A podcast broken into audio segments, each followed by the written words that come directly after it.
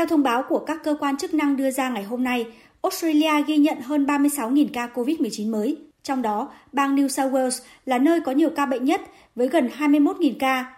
và bang Victoria đứng thứ hai với gần 8.600 ca bệnh. Tuy nhiên, đây dường như chưa phải là con số thống kê đầy đủ vì nhiều cơ sở xét nghiệm đóng cửa và rút ngắn giờ làm việc vào dịp nghỉ lễ năm mới, khiến cho nhiều người không đi xét nghiệm. Đồng thời, vì triệu chứng của Omicron không quá nghiêm trọng nên một số người tại Australia không biết hoặc không đi xét nghiệm cho dù có dấu hiệu bị bệnh. Số ca nhiễm tăng cao cũng khiến cho các cơ sở xét nghiệm tại Australia ở trong tình trạng quá tải,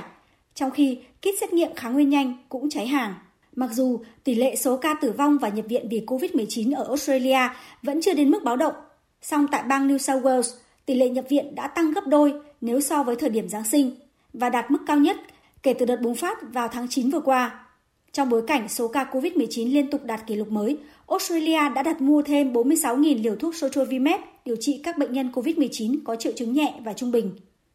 Bộ trưởng Y tế Australia Greg Hunt cho biết,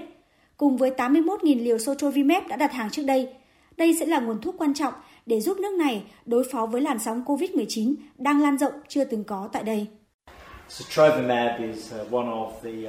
Sotrovimab là một trong những phương pháp điều trị COVID-19 hàng đầu thế giới với các bệnh nhân có triệu chứng nhẹ và vừa, giúp đối tượng này không bị bệnh nặng. Sotrovimab có hiệu quả lên đến 79% trong việc làm giảm khả năng bệnh nặng, nhập viện và tử vong vì COVID-19. Trong một diễn biến liên quan, bắt đầu từ ngày mai, Australia rút ngắn khoảng cách giữa mũi tiêm ngừa COVID-19 thứ hai với mũi tăng cường xuống còn 4 tháng. Và dự kiến, đến cuối tháng 1 năm nay, số lượng người đủ điều kiện tiêm mũi tăng cường lên đến 16 triệu người.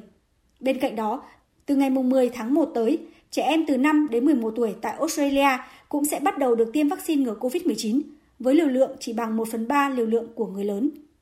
Tính đến hôm nay, tỷ lệ tiêm đủ hai mũi vaccine tại Australia đã lên đến hơn 91%